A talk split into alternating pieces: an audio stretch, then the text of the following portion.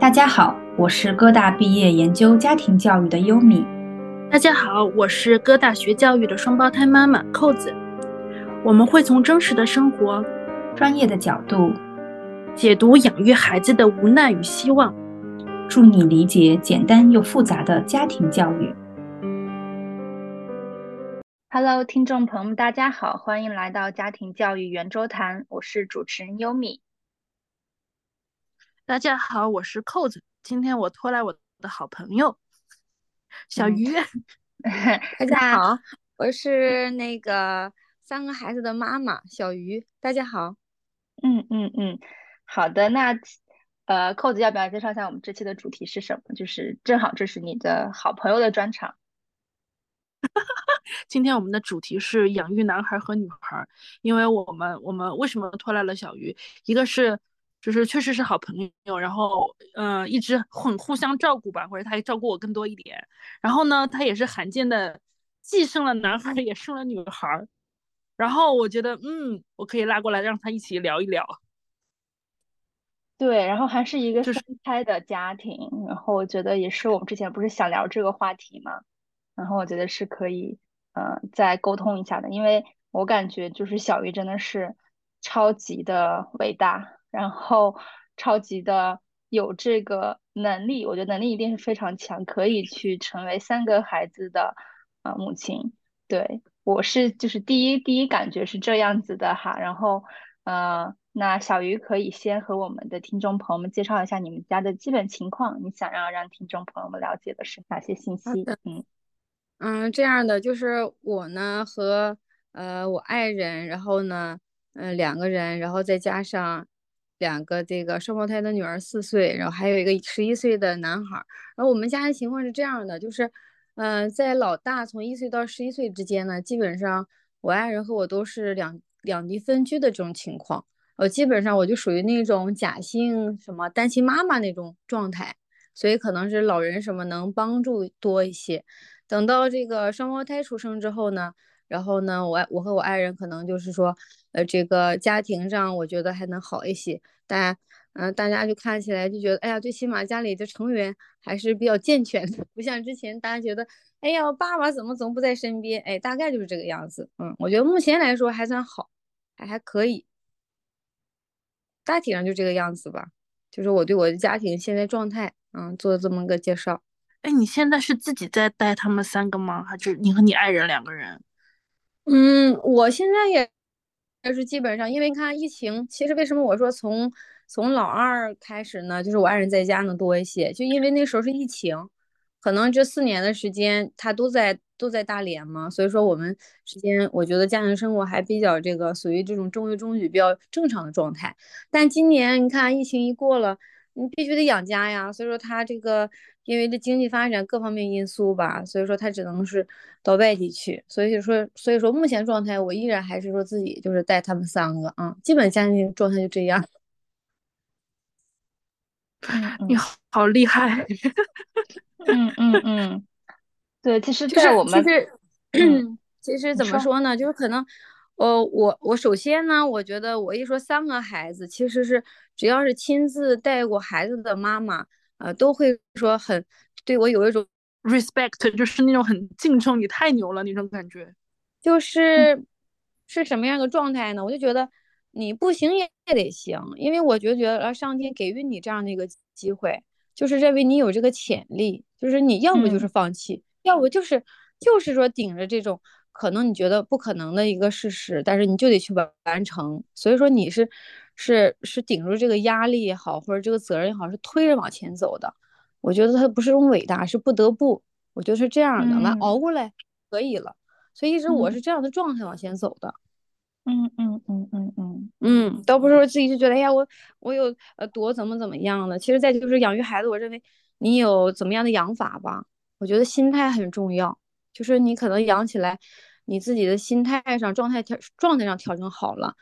可能是养育上你这种焦虑好、烦恼好要要少一些，所以说他才能做到一个真正的什么？有一句话叫什么？呃，痛并快乐着。如果说是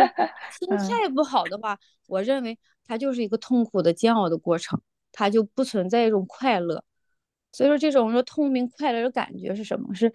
是你必须自己找一个平衡点去平衡自己的内心，去调整自己的状态，你才能找到这两个点，它同时矛盾的存在。要不可能，我认为所有的事情它都不能是说单一的，说你纯粹就是快乐，你纯粹就是痛苦，或者你纯粹就是不幸，或者纯粹你就是幸福。我认为都不是，肯定是一个矛盾体嘛。我认为，嗯嗯，小鱼说出了人生的真谛，是从呃养育孩子这个里面好像得出，好像我觉得每个人的人生好像都是这样子的，应该就是什么样子的感受都有。痛苦和快乐或者幸福，它都是它都是并存的，对。然后，然后我其实听完，好像呃，小鱼对于自己现在这个状况，或者之前，其实你都好像处理的挺好。然后你会归结于这是一个很好的心态，对。然后尤其呃，你有三个孩子，又有男孩又有女孩，这其实是一个嗯，我觉得真的是一个挺挺大的一个挑战。我觉得对于女性来讲吧。就是可能就是在做一些实际的一些事事情上，我觉得挑战很大，对。然后可能对于呃男性又是另外的一种挑战。那你因为我们今天主题主要是说，哎，养育男孩和女孩，因为很多听众朋友们会想要了解，在一个家庭当中是，如果说想要嗯朝着自己的一个比如说理想的方向或者目标去进行的话，就是说，哎，男孩应该是什么样，女孩是什么样，或者是你认为。没有什么应该不应该，更多是顺应这个孩子的自然发展。所以，那从你的角度来看，就个人的角度哈，就你觉得你们家养育男孩和女孩是大概是一样的感觉吗？还是说你会刻意的会，嗯嗯不一样的一种教育理念？嗯嗯嗯，那那就像刚才你说，前就是我只能从我的自己的角度和我自己的孩子。和我个人的一个认知上去探讨这个问题，因为咱毕竟也不是什么专家呀，或者也不是什么，咱说一个呃这方面的说呃咱说育儿的一个高手。我从我的家庭来说的话，从我儿子这儿的话，其实他在没有老二之前吧，我认为对这个孩子可能是我第一个孩子，我的期望值是很高的，而且就是嗯因为也是男孩的关系，然后我也给他设立的很很就是很明确的一个目标。一个养育的一个目标什么样子？我认为男孩首先啊责任感呀，或者你的勇敢呀，然后再说白点，就说什么，我肯定不能让他成为一个什么妈宝男，这是最起码的一个状态。所以说我在养育他过程之中，就是很刻意化的去培养这些东西，再加上刚才我介绍过，就是在他的小时候这个生长生长过程之中嘛，因为我和我爱人是两居两地分居的，嗯，因为他是男孩，然后还没有爸爸的陪伴。所以说，我在这方面呢，我就格外的注重，就是在他身上，我在这方面我就刻意的是什么，我自己去创造一个环境或创造一个条件，让他跟更多的陌生人，然后呢，再具体到干嘛，就跟更多的男性去接触。呃，比如说什么，在幼儿园我认识的这些呃朋友们，然后呢，就为了让我自己的孩子有这样的一个氛围，去刻意营造他知道哦，男性是什么样子一个形象和状态。然后我就会主动的说，定期的去去举行一些活动，然后让更多的家庭去参加。可能是我家的这个父亲的角色是缺失的，但是通过跟别人去接触的话，我让他去看到，然后呢，以及你让别人家的父亲去代办有些事情，我觉得，哎，这样慢慢慢慢慢慢去培养他，然后我觉得还是有一定的效果的。就是我在我家的这个男孩身上，我是很刻意的去做这些事情的，嗯。嗯嗯，明白。那那你觉得现在的呃，到目前为止，你觉得成效如何呢？就是你觉得达到了你当时的这个想法和我我觉得一个规划了吗？针针对针对我我家现在目前的状态，我认为我儿子是达到了，就是他有一个是特别缺乏安全感的一个男孩儿，然后呢，呃，极其敏感的男孩儿，然后极其内向的男孩儿。比方说一个具体的一个表现吧，他小时候会什么样子呢？就是呃。在幼儿园，如果放学的话，如果说今天我我没有去早接他，他就会哭，他就马上这种安全感、安全感的这个边界感就会，嗯，马上坍塌掉，然后就会崩溃掉。然后呢，你可能让他让别的很好的这个小伙伴的妈妈去接他的时候，他在别人家一看到这个呃陌生的这个呃老爷爷什么的，他也马上就会哎呀抱头痛哭。他是这种的，就是表现出极其的这种。安安全感这种不稳定的这种感觉，然后呢，以至于到现发展到现在呢，你会发现他现在各方面就觉得，哎呀，跟小时候是判若判若两人的。就现在是很外向、很积极的、很勇敢的一个男孩子形象。所以说，就是嗯，用用这个身边他姥姥的话说，就是这孩子完全就变成另一个人了。所以我认为是说，在我刻意去做这些培养的过程之中，我确实看到。就是他先天性格上不足也好，或者是你后天环境对他影响也好，你确实对他有一定的帮助和提高，他有所改变。我是这么觉得啊，就是针对我家的情况。哎，我听你说的时候，我我有有种直觉啊，就是即使你的老大是一个女孩子，如果说她当时是。那个状况就是比较又很容比较敏感，然后缺乏安全感。我的直觉是出于我对你的了解，你还是会还是会那样去去培养他，就是会给他很多的安全感，然后慢慢带他去见人。对，然后我不知道我的对的。他嗯，你就这么说扣的是对的，但是我就觉得，如果换成女孩的话，我我好像就不会那么着急。就是在老大那个时候，因为他是男孩嘛，因为他现在社会观念就在这放着，就是你会觉得，哎呀，你看别人家的男孩怎么都这样，就是你会有一种很大的焦虑，你会因为他这个事情，我会失眠睡不着觉。他可能是因为是我我投胎的关系吧，因为也是个男孩，就是他他给我贴的标签太多了，你的心就会很着急。然后你会发现，哎呀，我，然后那个时候因为也是，嗯，你你是什么？是投胎嘛，没有经验。然后也看了，就那时候吧，我好在什么，就是愿意看书，就是你会把所有的教育有关教育的数据全全走一遍，去做一下了解，你会发现哦，我自己的这个生的男孩，他身上原来就是男孩该具备的，因为现在很多数据他愿意去总结嘛，然后愿意给你打条框嘛，就是哎呀，男孩身上具备哒哒哒哒哒多少多少多少点，怎么怎么样的必备怎么怎么样的，然后这个时候你就会什么对号入座。你就可能是说，哎呀，就连线式的去判断，你会发现，哎呀，他身上怎么少了这么多必须具备的这个男性品质，然后你就会为此特别焦虑。所以说，我认为，如果说换成女孩的话，你可能是说这个社会上对女孩的宽容度能多一点，你可能觉得，哎呀，他他不这样也算可以吧？就是我认为这个行为或者说我刻意去培养上，我会去做，但是内心的这个。呃，焦虑程度和你的着急也好，就这个东西上，可能是我认为强弱上还是有区分的。男孩要强一些，女孩呃稍微来说，我觉得还是能够能够让我自己觉得还能减弱一点吧。我自己是这么觉得。嗯，所以就是说，就这一点上，就是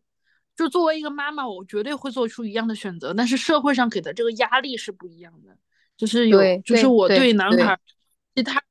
和性别上是有这个期待，所以作为妈妈，我是心疼孩子的呀。我说自己好，我还希望他在社会上适应能力好，所以这种焦虑感就带给你了。对对对，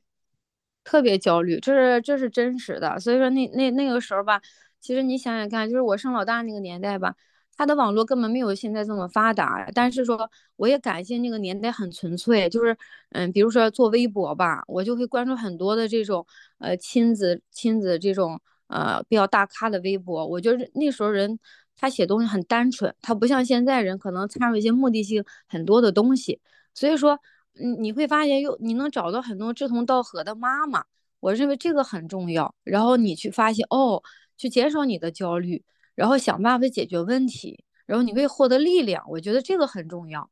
我觉得这个真的是很重要的。所以说，你就会发现啊，你看别人推荐什么，你马上你也去去看一看啊，怎么怎么书上怎么写的，因为你你是空白的嘛，你根本就不了解。特别对男孩这东西，这个这个这个品种吧，我认为就是很多书写的吧，他就是。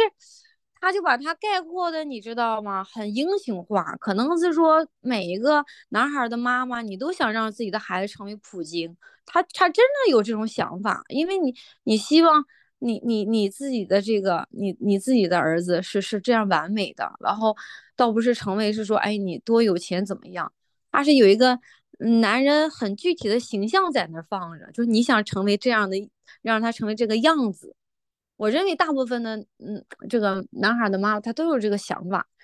所以他就很不自觉的，他就会往上靠拢，有一种焦，有一种焦虑。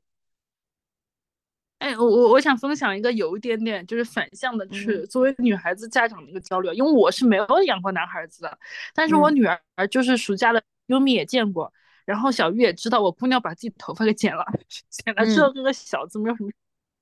然后他偏就是剪成那个发型之后，我们经常出去被认为是男孩子，然后我突然。就是我发现他在剪完头发之后，我突然有一点释然，一点释然是什么呢？就非常微妙的心理变化。比如说他在公共场所玩的很闹腾的时候，哎，我突然觉得好像周围人会对我宽容一些，因为他们是男孩儿，上去是男孩儿，就是那么一点点很微妙的那个社会期待，就会让母亲的心理上有有丝毫的区别。所以我觉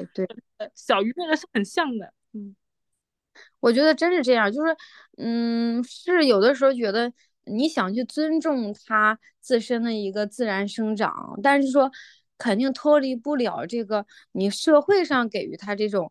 呃定义也好，还有是说来自父母的一种期待也好，他多多少少他都会有，所以说你总会有这种，哎呀，有一些想法，我会会去去对他有一些干嘛，就是很刻意的去培养也好，或者怎么怎么样也好。你总会推着你去做吧，是不是？我是这么觉得。当然，现在我对老大就没有这个想法了，就完全可能是说，第一个是孩子多了，然后生多以后，我我我我现在呢，我才我我才有又有一个认知吧，这个认知我不知道以后会不会改变。但目前的状态，我会发现哦，原来就是老人说的话真是有道理的。说哎呀，他们会说一句话，说哎呀，你看他生的是什么样，他他什么虫，他就是什么虫，这什么意思呢？就是可能是说。就觉得哎呀，这个性格也好，或者他将来的这个，呃，这个这个命也好，可能都上天都都已经定了哈，怎么怎么样，宿命论。但是我认为有的时候你会发现，有的东西确实是天生的，就是这个双胞胎女儿，就是我不得不接受两个人同样一个孕育子宫里孕育的一个环境，你出来以后一样的养育的环境，这个扣子肯定跟我有一样的一个感受，就是这两个孩子性格是完全不一样的，从他的这个。所谓的这个动手能力也好，还是说你内心的认知也好，还有你这个表达各方面的能力，他完完全全是不一样的。所以说，我就认为有些事，有些事儿，他确实有些事儿是天生的，他的性格使然，你就着急不了，你就得慢慢等待，就是说什么接受孩子成长的一个什么一个属于自己的一个节奏和步伐。就是我从我两个双胞胎女儿身上，然后给我我给我反馈。呃，给反上堂课就是干嘛？我得接受他们的这个成长的步伐和节奏，我不能说一味的按照我我自己自认为，或者是这个社会或者这个专家给他们呃所谓下一个定位，说什么女孩应该是什么什么样子的，男孩是什么什么样子的。所以说这个东西就把我之前对我儿子的那那那种养育吧，嗯，有一部分是推翻的，然后反过来我自己的内心让，我觉得能能更平静一些。就是这个样子，好像是尊重天性，就是对呀，我我我很能共，我也是双胞胎女儿，就是我们是同卵生，我们俩应该都是同卵双胞胎，对不对？对对对对，这明明是基因一样的两个人，他俩表现出来是各种不一样，就是比如说我家是姐姐，非常的专注，就是非常非常的敏感，就衣服上有个小标签，她都一定要剪剪掉的，然后。然后她她又特别的爱干净，但是她玩起来又特别的脏。然后她为了和她妹妹穿一样的衣服，她会特地把自己穿脏了的衣服给她妹妹穿。她的妹妹是毫不介意这件事情，所以就这都是没有办法，这真的是两个人。对对，嗯嗯，对。其实刚才我们听小鱼讲的还蛮多，就是可能在养育儿子上面会最开始会设置一些目标和。计划或者是养育的这种规划吧，但是到最后我们又讲到了关于说，哎，宿命论，或者是这个孩子的天赋可能是他定好的，可能更多是顺其自然。那这种心态是因为就是也讲到说养育了两个就是双胞胎女孩之后会发生这些转变。那那有了男孩和女孩，那你会觉得目前感觉是真的，嗯，会有一些特别的不一样的地方吗？比如说，嗯。比如说，哎，就是都在一个家庭里面，比如说一个场景，看电视也好，或者吃饭也好，会呃会有一些不一样的对待方式吗？比如说，可能我举一个例子啊，不知道是否恰当。比如说，他们因为各种问题有了冲突，可能你会不会觉得说，啊，那你是哥哥或者你是男孩，你就应该让着妹妹，或者是呃反过来这种，就是会不会有这种情况出现的时候，你会如何去处理它呢？嗯，这个这个这个事儿呢，也确实像我这多子女家庭里面是一个始终伴随着我一个难题，就是很难做到所谓的公平公正，这是实话。对这个东西很难去做到。哎呀，就是谁呀，谁对谁错。但说什么呢？因为我吧还是比较注重这个嗯平等性，所以说我对老大呢，嗯，就是说现在他大点儿还好点儿，就在呃有老二，就是嗯就是我在。他两个妹妹出生的头两年的时间里边，我说我都不会的，刻意说是说，呃，去强调他是哥哥，你应该去对妹妹怎么怎么样去让步。反过来说呢，我是说逆着来的，因为那个时候那个一，你想他小的才一两岁，然后我认为他还不太懂这些东西的时候，就是。我反过来呢，我可以强调什么？给老大更多的这种爱和关心，让他觉得并没有因为这个你妹妹的到来，我的地位和父母对我的爱有所削减，有所影响。反过来，我要给他更更多的这种保护和爱，让他有一种安全感上一个加固。然后我我然后我我给予他的，然后他感受到，他能反馈给他的这个妹妹们。所以说，在头两年的时候呢，我是这样做的。但是说，在他妹妹到三岁的时候呢，我又改变了一个方法，就干嘛？我认为，哦，对不起，现在妹妹已经大了，两岁多那时候也开始慢慢的这个，嗯，小不点儿，他的这个各方面认知也建立了。然后呢，我认为你这哥哥也必须有另一个角色，就是什么？你是哥哥，不仅仅是我的儿子，你是哥哥。就是你必须是什么？这个时候我就是认为说，又讲到咱们说的这个社会，社会给你角色的定位，而且咱们中国上就是干嘛？就是，嗯，长兄如父。就是我认为我儿子这个时候，我慢慢要给他这个一个角色定位，就是你得知道你是这个家的长子，就是你爸爸妈妈不在的时候，对不起，你就是我们的一个全权代表，你就得像个哥哥样子，没有什么应该不应该，可以不可以，就是必须。然后一直到现在，我对他要求也是，就是你错对，我会去跟你们去干嘛？哎呀，你们在一起，我去我去判断一下。哦，妹妹错了，妹妹道歉，对吧？你今天动哥哥不对了，你怎么怎么样？就这个是很正常的去判断。但是，是你剩下的是你去照顾妹妹，或者说有的时候你说忍让也好，你都是你当哥哥必须做的。这一点是我刻意的，是你的行为上和你的语言上，你得知道作为男孩儿。然后我给他定位，就是他在学校里也是一样。我给他很就是很小的时候，我就告诉他，我说一个是对老人，然后对小孩子，然后还有对女生，我说你绝对不可以。我说从语言上到行为上，我告诉你不可以。那时候他不太懂，但是他现在也是。我说我告诉你，我说像他跟他同桌之间发生矛盾也是一样的。哎呀，妈妈他动我怎么样？我说对不起，我说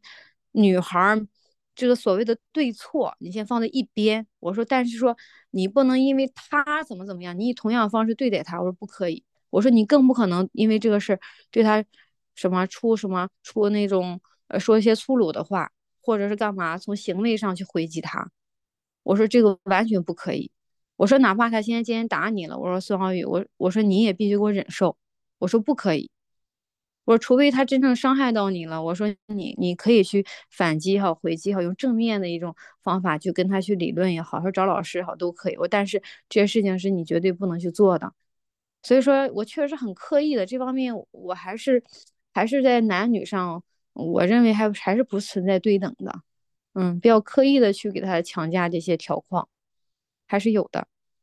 嗯嗯，那你觉得儿子的嗯？接受程度如何，或者是他会有反抗吗？或者就他的不理解，嗯，会是一个什么样子程度呢？嗯，他最早的时候他会有反抗，他会说凭什么？为什么？然后呢，我就会拿身边的话来说，我说，我说你看看，我说你和我和爸爸呀，有的时候你看看，嗯，我说爸爸有的时候跟我俩，我是不是掐掐你爸爸？我说你看看，你也没觉得我俩是打架对吧？但是你觉得，你看你爸爸。嗯，也因为我掐你爸，也会说，哎呀，掐我干嘛？你爸马上去掐我一下了吗？还是马上骂我一句了？还是怎么怎么怎么样？我说没有吧。我说为什么？我说我说我说因为我说男女之间相处吧，我说男人必须有一个很宽广的胸襟。我说你在能忍受这份痛苦的时候，像打针一样。我说就像蚊子叮你一下一样。我说你能能够忍受住的时候，你可以宽宏大量一些，不跟他一般计较。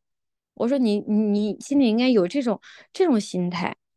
你可能是觉得他这样让你很烦，但是我认为这个事儿你可以放到心里自我解嘲一下，但是不应。我妈妈是不接受你从行为上去表达出来，你你那种呃所谓的哎呀，就觉得呃别人对我怎么怎么样，我我吃亏了。所以说慢慢慢慢可能长期这样吧，我认为他慢慢也接受了。再加上我儿子有一点好处吧，他也挺喜欢看书的，然后他可能是有的时候在大大看看的书也多一点了，多多少少我认为他还是嗯比较比较能接受一些，就觉得哦男人可能是说。嗯，我我确实是必须应该去让着女人的，他可能也也慢慢因为家庭的影响吧，我认为他也慢慢去建立这个思维，也接受这个观点。嗯，我觉得是这样。虽然现在有时候跟他妹妹之间吵起来，也觉得不公平，怎么样？哎，我妹妹怎么怎么怎么回事的？我我我就直接一句话，我说对不起啊，我说你没有什么应该不应该，我说妹妹我会去教育，但是你当哥的你做到什么份上？我说你自省一下。啊，我我现在还是这样的一这样一个我自己的一个理念去灌输给他，嗯。嗯嗯嗯，好，我我了解刚才小鱼讲的，我会很好奇，就是虽然可能孩子，我不知道现在会不会有一些明显的冲突，但是比如说孩子会可能慢慢长大，如果说有一个假设，如果说，嗯，您的呃女儿们他们会，呃，不一定会说像呃可能。呃，您想象的这个方向发展的话，比如说可能他们会变得，呃，不会是典型的可能，呃，女女孩子这种这种怎么讲，就是柔我我明白柔弱的这种样子，对他你会觉得会觉得是哎，呃，会会怪罪到自己说是不是教育的这种方向或者理念有了问题，或者平时的教养有了问题，还是说也会比较就是安心的坦然接受可能孩子们的这个变化，嗯。嗯，我现在坦然接受，就是呃，怎么说呢？你看，嗯，你跟扣子现在听到我讲话，因为人嘛，不见其人，先问其声。通过声音，基本可以判断这个人他的性情上，虽然不很准确，但大概上能知道什么样子。所以本身我就不是很淑女化的一个女生，所以说我我对我女儿上，有时候我现在就比较尊重她的天性发展，因为我在。嗯，怎么说？我在大学毕业之前嘛，我这一块就是引申到自己，因为我我有时候觉得，因为自己经历了，所以说你有你更多的感受和感悟，所以在孩子身上，你也会因为这些问题，自己的一些问题，然后呢，你会去建立一些自己的这个教育教育方式吧，我这么觉得。所以在大学毕业之前嘛。我就是一个特别，嗯，怎么说好？就现在所所说的乖乖女的形象，就什么事儿都是听父母的。虽然说我也很有个性，就是我认为是说，我确实是可能是很淑女的、很中规中矩的那种女孩子。然后你不管从学习上、生活上、行为上，绝对是这个样子。但是说后来你从参加工作了，然后呢，以及你生活上、你的工作上，因为面对很多事情，然后我发现。慢慢慢慢，你唤醒唤醒了你内心深处所谓一个好像一个真正的嗯自我吧，然后慢慢慢慢你会发现哦，我的另一面又被激活了，所以才变成现在比较综合的一个样子。因为自己有这样的经历和感悟，所以说对我的，特别是女儿上，我从来不认为他们非要长成一样什么所谓的这个啊大家闺秀。或者是什么呃怎么怎么样的那种，就这样咱们中国呃女性的那那那那那那种啊样子。但是说怎么说，我就要求一点，我就认为说他们你的身心必须健康，是积极向上的。我认为这个很重要。然后再是干嘛？你能够独立自立。我认为这个真的是很重要的，不管是你是什么样的性格的人，不管是，嗯，这个也不也不完全就是说只限于我的女儿，男儿，那我的我的儿子也是。我认为这几条是男女通用的，是你必须的。我是这么觉得，所以说我我我即使将来他们，嗯，没有是说，哎呀，成为所谓的淑女，也没有怎么怎么样，但是我认为是说你你这个。你这个根本上的东西它是正的，是正向积极的。那我认为，嗯，你你你你你不管怎么样，百花园里各种花都有，你可以不当牡丹，可以不当玫瑰，但是我始终觉得，我说你在边上当一棵风铃草的话，狗尾巴花也好，我觉得也有也有你你自己的一个风采，我真就这么觉得。所以说，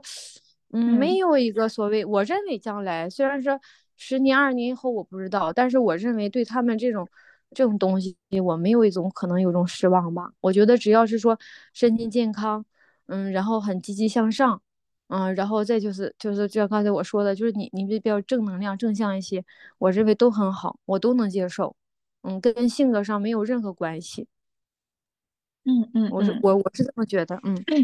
明白明白，对，嗯，那我们大概了解小鱼的这个 目前的这个理念，其实对于自己来讲还是呃自己比较认可的，而且也会有一个很自很自洽的一个态度，对于孩子们的未来的成长。和发展，好，那嗯，我们就刚才就是说讲到了如何去呃养育自己的儿子，还有嗯如何去处理他们的冲突。那还有就是，我觉得我们会一直探讨一个呃比较，我觉得是一个很大的话题。然后我们之前其实播客也做到，就是说哎重男轻女这样子一个话题。你觉得在你的家庭当中会出现吗？还是嗯你会有意识的去察觉这个事情的发生吗？就你如何去理解呢？嗯，就是可能是聊聊育儿吧，我不知道我这个话题，所以说是不是属于跑题啊？但是说我我我总觉得可能是说一个人对你自己孩子教育，肯定是源于自己，嗯，以前的原生态家庭对自己的影响。你要不就是对自己原生态家庭的一种嗯教育延续，你要么就是干嘛是对你。你自己的这个原生态家庭教育的时候，一种呃缺失的补偿，你你从自己孩子去弥补，我真是这么觉得。所以说你刚才问的问题，我觉得特别好在哪，就是嗯我吧和和和我爱人，我们两个人的家庭都是多多子女家庭，就是我有弟弟，他有姐姐，所以说我们这两个家庭呢特别有意思在哪，也确实都是重男轻女的家庭。就是我爸爸妈妈，就是对我弟弟，就是哎呀，就觉得是男孩啊，有更多的期待。但是倒不是说那种重男轻女很严重，但是你很明显的感觉到，说你财产分配啊，各方面都是肯定以儿子为重。那我这个爱人这边呢，就是他是作为他家的排行老三，就是说，呃，当时就是父母就为了生儿子，生儿子，一直生到生到有为止，就这种的，顶着罚款的这个 压力，他也去去生儿子。就这样状态，所以说，可能这种认就是他们父辈的母辈的认知吧，我认为多少对我俩来说都有些影响。然后从我这方面呢，我好像比较刻意的去削减这种这种观念，因为我就觉得我我虽然没有说呃深受其害，但是我感受到曾经这个事情对我小时候内心上是有一些。嗯，自己有一点点不高兴、不开心的小小的记忆的，所以说，哎呀，轮到我自己的孩子的时候，我就好像是，嗯，有时候很刻意去回避这个东西，或者很刻意的就觉得，哎呀，不能因为是男孩啊，我就格外给予他更多的关注和爱，是这样的。然后那个，嗯，我我我爱人这边呢，然后他呢，他家别看是是也是为了生儿子而生的，但是他家的教育理念也很神奇，是并不是因为。嗯，是因为儿子，然后呢，我就多娇惯他，而是他家是生儿子干嘛，重男轻女干嘛，是是就是那种，呃，农农农作时代的那种思想，就干嘛，我有儿子了，家里有劳动力了，我就可以多干活了，呃，多有口粮吃了，可能是这个观念。所以说，他家关注儿子关键是干嘛？是哎呀，你就应该是干嘛，更加强大，你就应该是多多去吃苦。所以说。正好我爱人这个思想呢，也也延续到我们的家庭。他对他儿子养育，也不是说是因为干嘛，所谓的重男轻女。他的重不是说你物质生活上，或者金钱观上，呃，或者怎么怎么给予，反过来是那种精神上，或者是说你的这个作为男孩的力量上，我对你有更多的要求。然后我呢，正好因为我的原生态家庭，我就可以很回避。对不起，你不能是因为儿子啊，我就格外偏爱你，照顾你。嗯，所以说呢。在我家里面，我我都有很刻意的去回避这个东西，给他尽量的让感觉到相对来说，男孩和女孩上大家没有很大的差异，就是这个样子。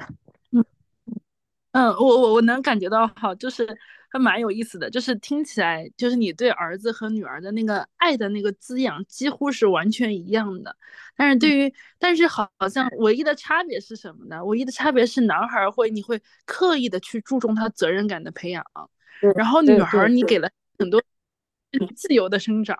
就好像男孩还是有点框框的，女孩就自由的成长吧，你想成为什么样就成为什么样。是我真是这么觉得，就是我觉得这个这个这个社会诱惑太大了。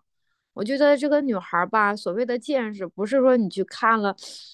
看了多少世界，看了什么东西，是你内心的爱够不够丰盈。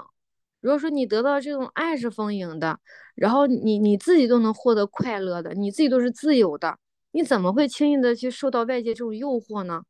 我真是这么觉得，就是我认为快乐。有的时候，你这个物质也好，金钱这个东西万万不可能没有的，它会给你带来一种愉悦。但是，我认为真正这种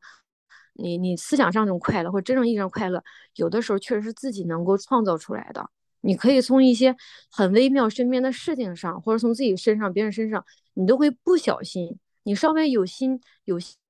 心的人，或者你的感受力很强的人，你内心的爱充盈的人，你都会很容易去获得这种满足感的这种快乐。所以我认为女孩这方面很重要，你不能是说完全靠别人，你也不能说完全因为这个你你你这个物质方面的这种满足，你才能获得开心。所以说我对他们这种目前的养育就是，嗯，比较随意一些，让自己去发现这这种生活的美好，或者你觉得很开心的东西。我觉得让自己通过自己去去去富足内心，我觉得这个挺重要的。所以对他们养育现在可能当猪养还当怎么养，就是比较比较随意一些。当然了，但是你这个方向性得定好。就有些事肯定是是这样的啊。就咱们养育孩子有一点，就是你所谓干嘛，你根本得正，你不能跑偏。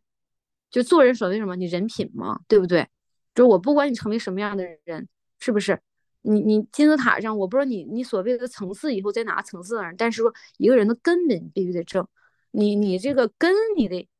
咱说哈，你得给我养好了，滋润好了，剩下的你在哪里，我认为你都可以，我真这么觉得。所以说这个人品嘛，首先是首啊，你不能说哎我呃这些东西不顾，就所有的教育必须建在这方面的，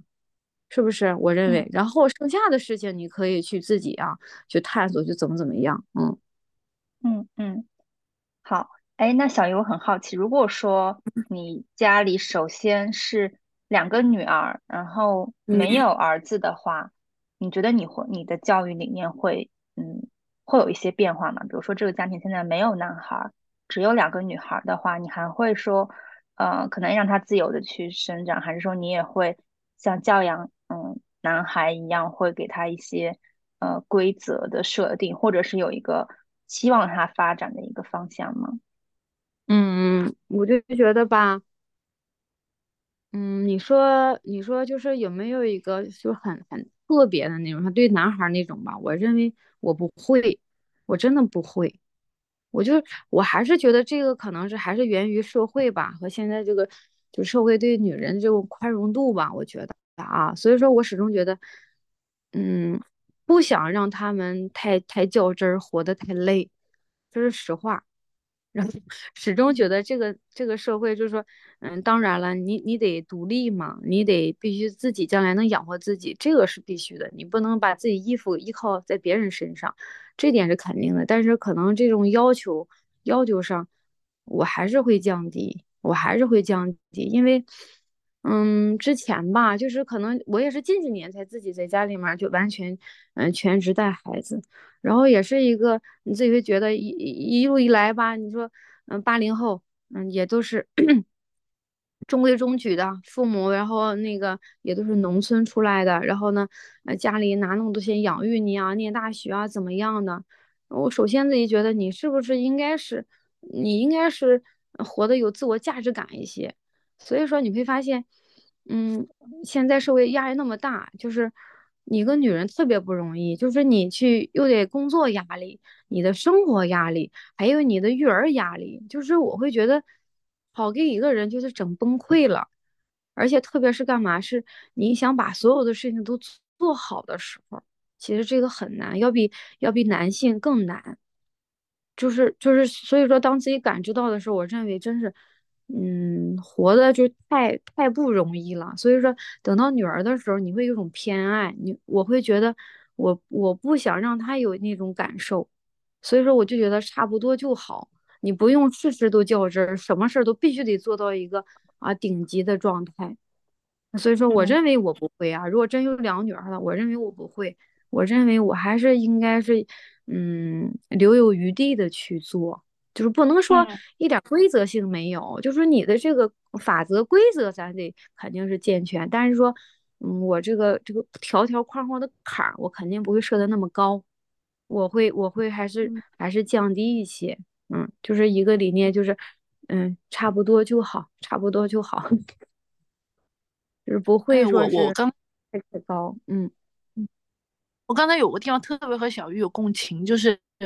就是我我就是有孩子之前，我是那种啊啥事儿我都想做特别特别完美的那种，然后有了孩子之后，发现这件事情不可能，就是你什么事情都要做得很好的话，你的生活就过不下去了，就是你只能做成什么算什么，对，就是所以我刚。那共情的原因就是，好像就是这个社会对于从某种程度上对于两种性别的选择是对他的要求是有所不同的。就比如说，在男性就是会给男性更多的那种嗯工作上的工作上的晋升机会，就是就就情况如此嘛，也不是说我们说什么重男轻女，就是现在是一个社会事实，他们说的竞争机会，所以对于性别这个要求上，好像他向于完美一点，没有什么太大的。问题，但是在女性的真实生活中，如果你什么要求都完美的话，你就是一个精神精神上非常容易摇摆、非常容易崩溃的妈妈。因为你在家庭生活，你有很多的不如意，也不能说不如意，叫不圆满。因为孩子是不那么受控制的，他不能够按照 你想象的那个样子去发展。就是对，可能我们现在的选择，并不是我们认为他，呃，我会有很好期待，希望我的女儿成长一个她想成为的样子。但是他的社会给你的一个选择压力，可能你会成为某个样子，会更能适应社会。男孩也是，就是那种外向的压力加进来的东西。嗯，对呀，所以说我我我不想让他将来对自己太失望，这是实话。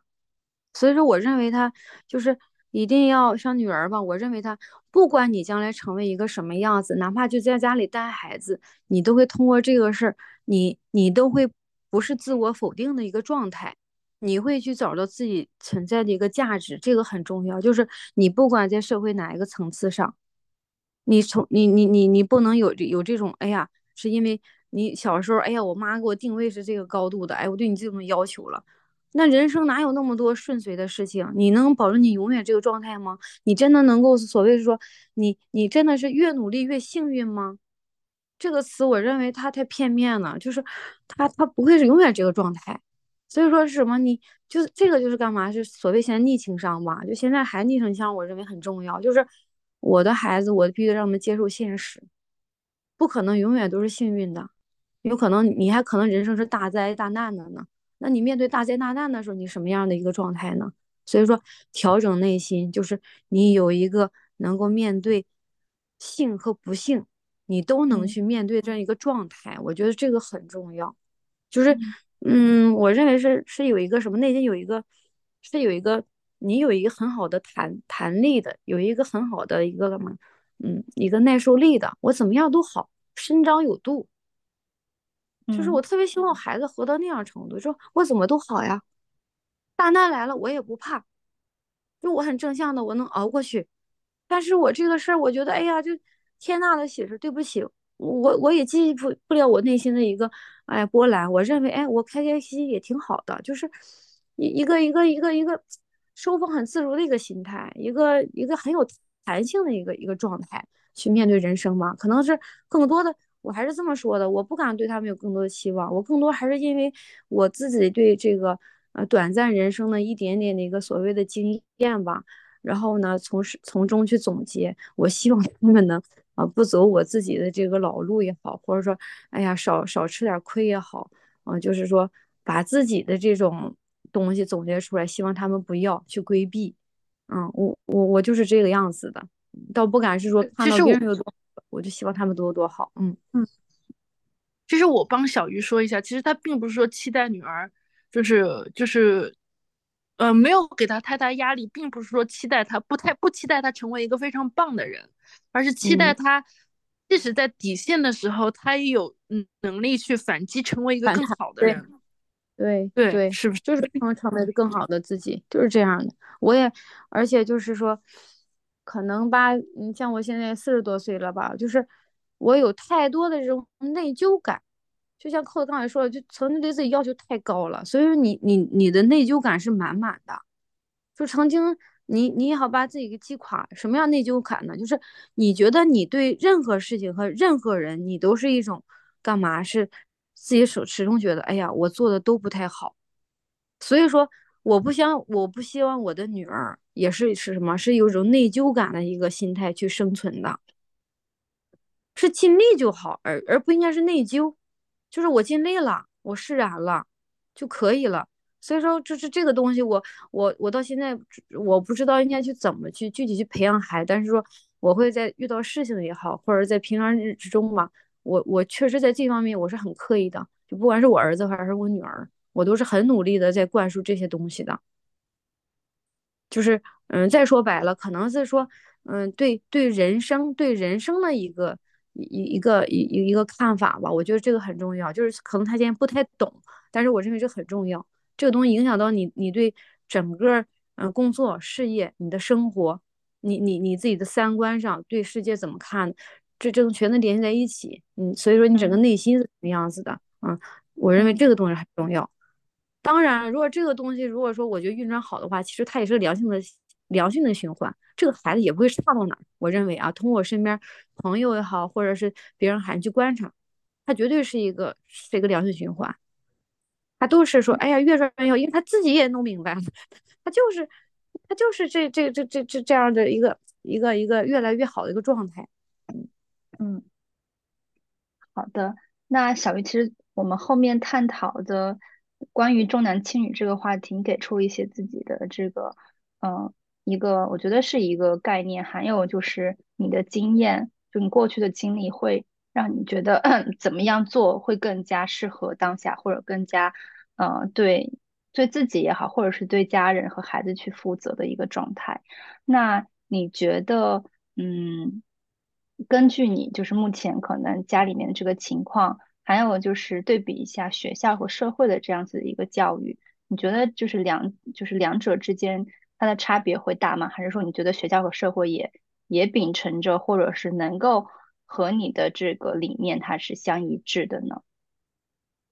嗯，怎么怎么说呢？嗯，我认为在学校里面你还真得看遇到什么样的个老师，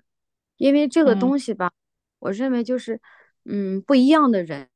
他看的问题肯定是不一样的。所以说，有一些老师，他可能他的理念上，他可能是就觉得，哎呀，嗯，比方说，就是这是我亲身经历的，哈，经历过的哈，一个老师，他就是特别喜欢男孩，你知道吧？他真不喜欢女孩，就骨子里就是就那个重男轻女就特别严重。那你会发现。他的班级里有一个很神奇的现象，就是他班级里再怎么淘气的男孩，他就觉得很可爱，都能得到他的宠爱，他都会觉得你就是个男孩，你调皮起来的样子哈，怎这么可爱？有一种活泼，哎，有一种这种这种天性，哎呀，我就是喜欢。反过来呢，他就会说在行为上、眼神上对女孩子有一种很很强的鄙视，他会觉得你看看。哎呀，这个女孩儿哈，你看看一个个的在那边上，哎呀，说说小话，然后呢，那个那个搞搞小团队，太麻烦了，就是天天净这些这些这个鸡毛蒜皮的小事情。他他自身就带着这个角色，所以说他那个班里面你会发现，所以女孩儿活的就能惨一些，男孩儿呢在他班里面就得到一个。很很自然一个生长，很很开心，就是很就是这个这个老师，就是真是我遇见的遇见过的，所以说他这种我也不太认同，我就认为他就是那种嗯比较比较那种嗯比较鲜明的这种重男轻女的，然后大部分的这个学校老师呢，嗯我发现还都可以，但是说因为还是这个社会化给大家就男男女上有一种呃包容性不太一样，在处理上多多少少。他还是会觉得是说，哎，你你是男孩儿，你你你有些方面你确实你你你就你就应该干嘛？你让着女生一些啊，你别怎么怎么样。就大大部分他还是多少有一点点的，倒不是说一点公平，但是在公平的前提下，他还是发扬咱中华的文化传统，就是你是男人，你要多点担当啊，你别跟女孩一般见识。我认为百分之九十的这个，嗯，学校里面他还是多少还是因为这个还是有一点，因为咱们这个。这么多年的这个文化传统延续下来，对每个人这个思想上还是有一点影响。大家还是多多少少对这东西还是有一点点的，就会觉得，哎，男孩，男孩你应该对女生有一点包容性。嗯，这这个观念我觉得还是挺挺根深蒂固的。嗯嗯，但是也不是说，但是现在的社会发展，它不是说很明显，没有之前咱说那种，嗯，特别的那种。咱说那个像刚才我说我说第一个例子那种老师还是少数的，很少很少嗯，大部分人我觉得还可以。那这个老师她也是女孩，女性。对呀，是女性，她就是喜欢，骨子里就女性，女性鄙视女性，就是。但是你知道吗？有的有的事情吧，就是嗯，很很奇怪，他们班的男孩倒是被他管理的很好，你知道吗，亲爱的？就是有的事儿。就你说对和错哈？有时候觉得哦，他可能是对这个没有什么，嗯，行为上的这种对孩子有伤害。但但看他班女孩都知道，你看这个老师都不喜欢他，也没有对女孩有什么 粗鲁的语言，或者是怎么怎么，但是他会有眼神儿，他的话语上有一点点小讽刺，可能是他班女生比较受伤，但是他班男孩，我跟你说哈，他可能人就这样吧，你得到一种偏爱了，你会发现。再调调皮的男孩，在他班反过来要比其他班的男孩好管理。嗯，他下了更多的下了更多的辛苦，或者是因为他他用心了，他用心了，他是用爱灌溉，就是不管对什么孩子，他感都他感受到你的爱，他感受到你很真心了。那那我认为这东西就是这样的，那因为孩子不会装，他会觉得哦，你对我这么好，那有的时候我是不是应该给足你面子呀？我收敛一下，我觉得这是一个彼此的一个。他是不是有有一个照顾，对不对？所以说他班男孩还能那个特别调皮的，有的时候也会给足他面子。他就一句话，他都不从来不会发火，就会说：“哎，谁谁谁，咱差不多好了啊，咱们一会儿再闹。”他就这种就哄孩子的这个这个这个这语调，就跟那个男生说话，哎，好用，马上这男生也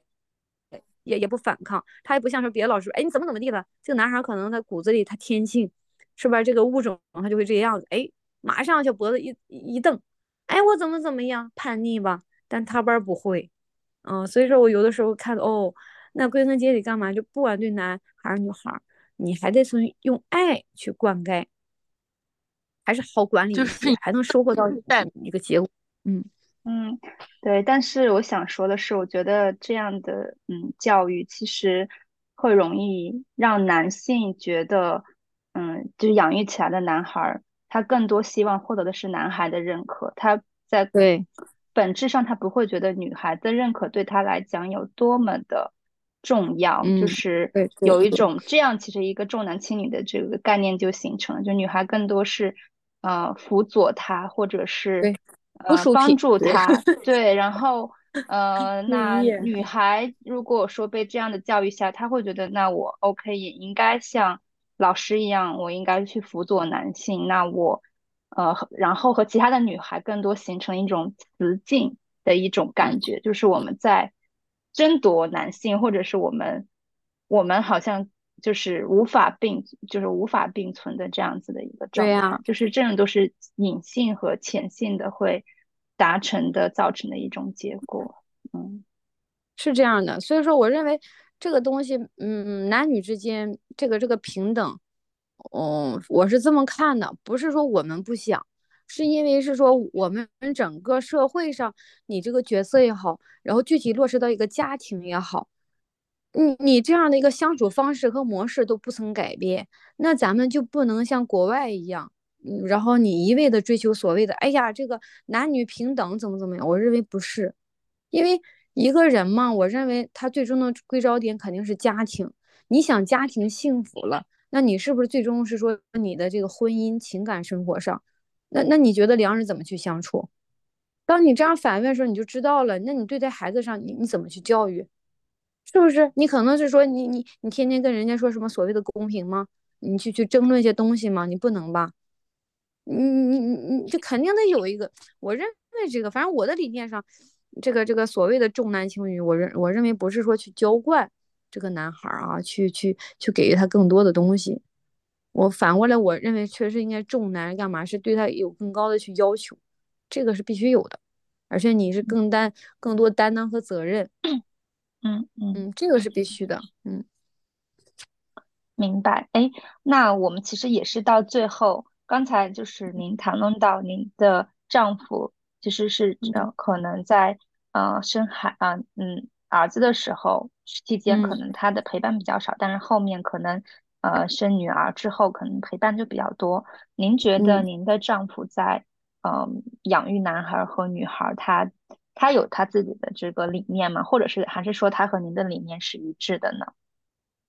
嗯，怎么说呢？就是嗯，我我家爱人呢，他可能就是工作的关系吧，再加上就是说，因为这个养家的压力比较大一些，所以说可能在孩子养育上，他也没有刻意的去怎么怎么样啊。但是说，我就说。呃，我家对于他女儿和他儿子身上，我看到的是说什么？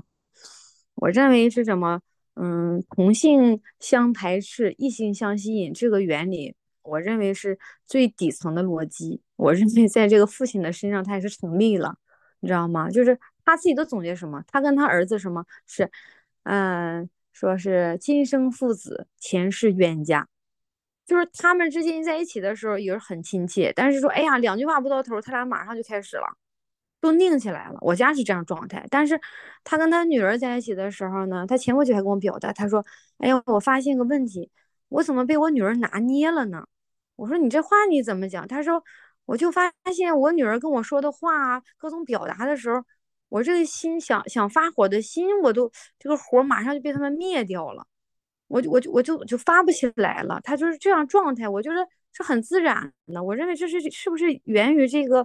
男女生理上的这个差距，还是怎么回事？我也说不懂。但是说你说他具体去教育什么？啊，他他有这时间，他嗯，你说。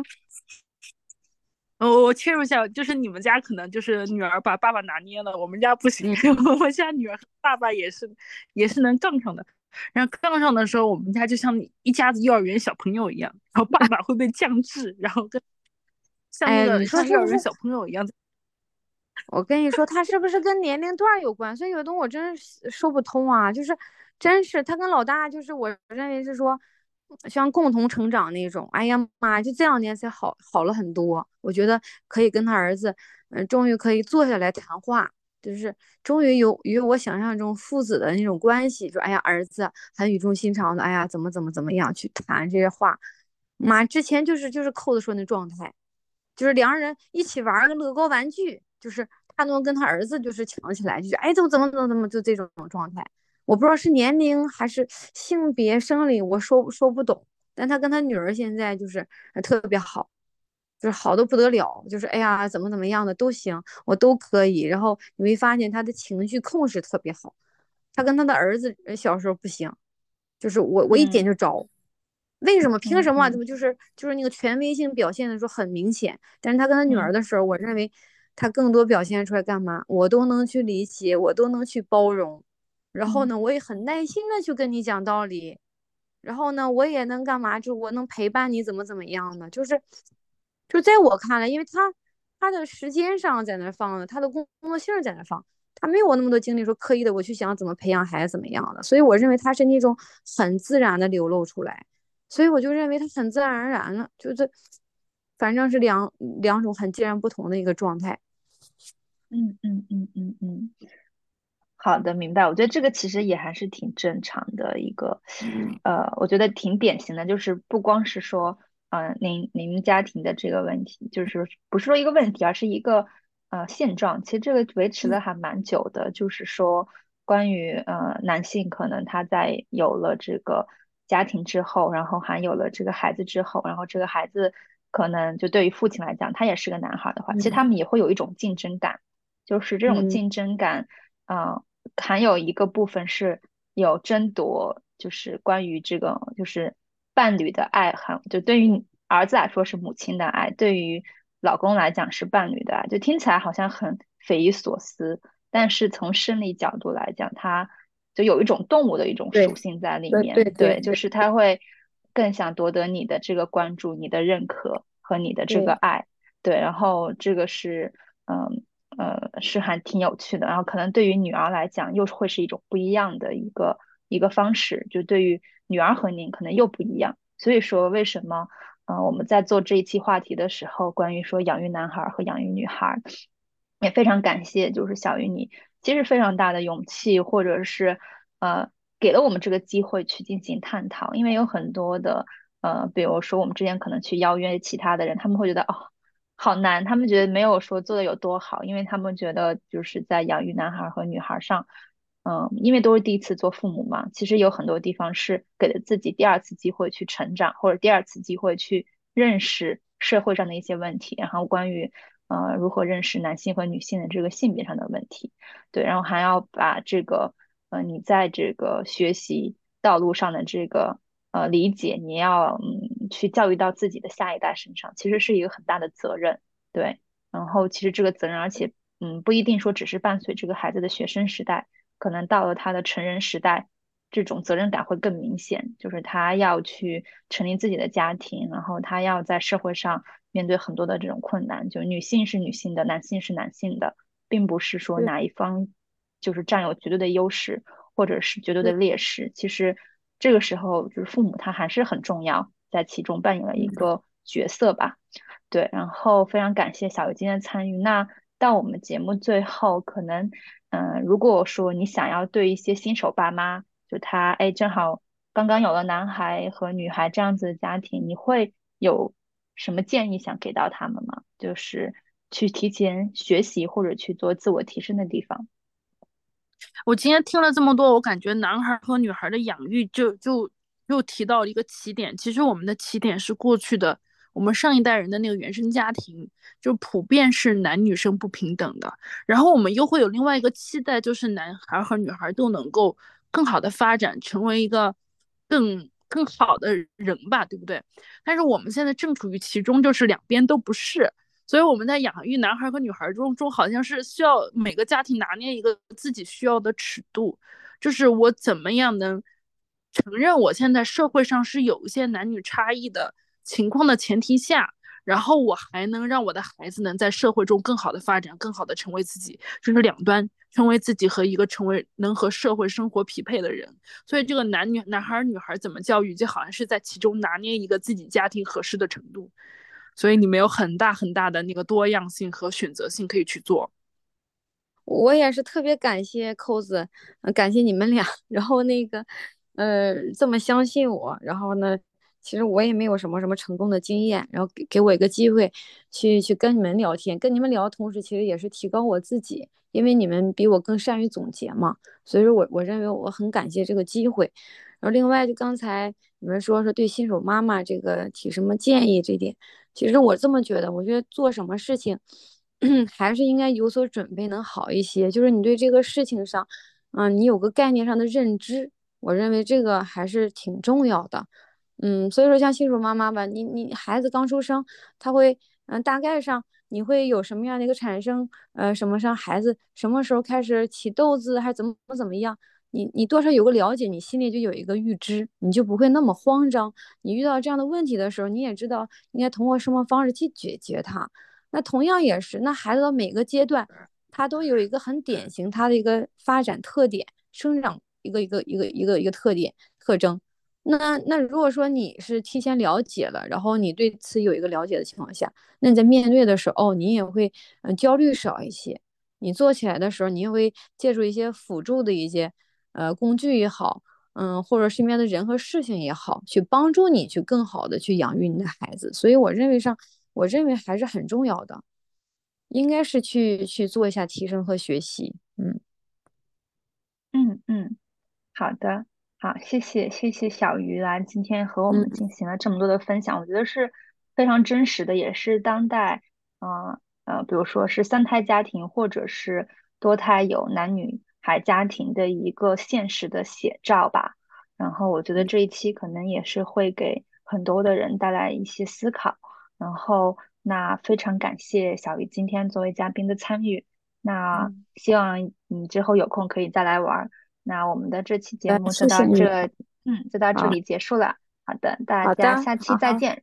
嗯，如果你喜欢我们播客的话，可以记得来关注订阅我们。好，谢谢。好的，拜拜。再见，再见，拜拜，拜拜。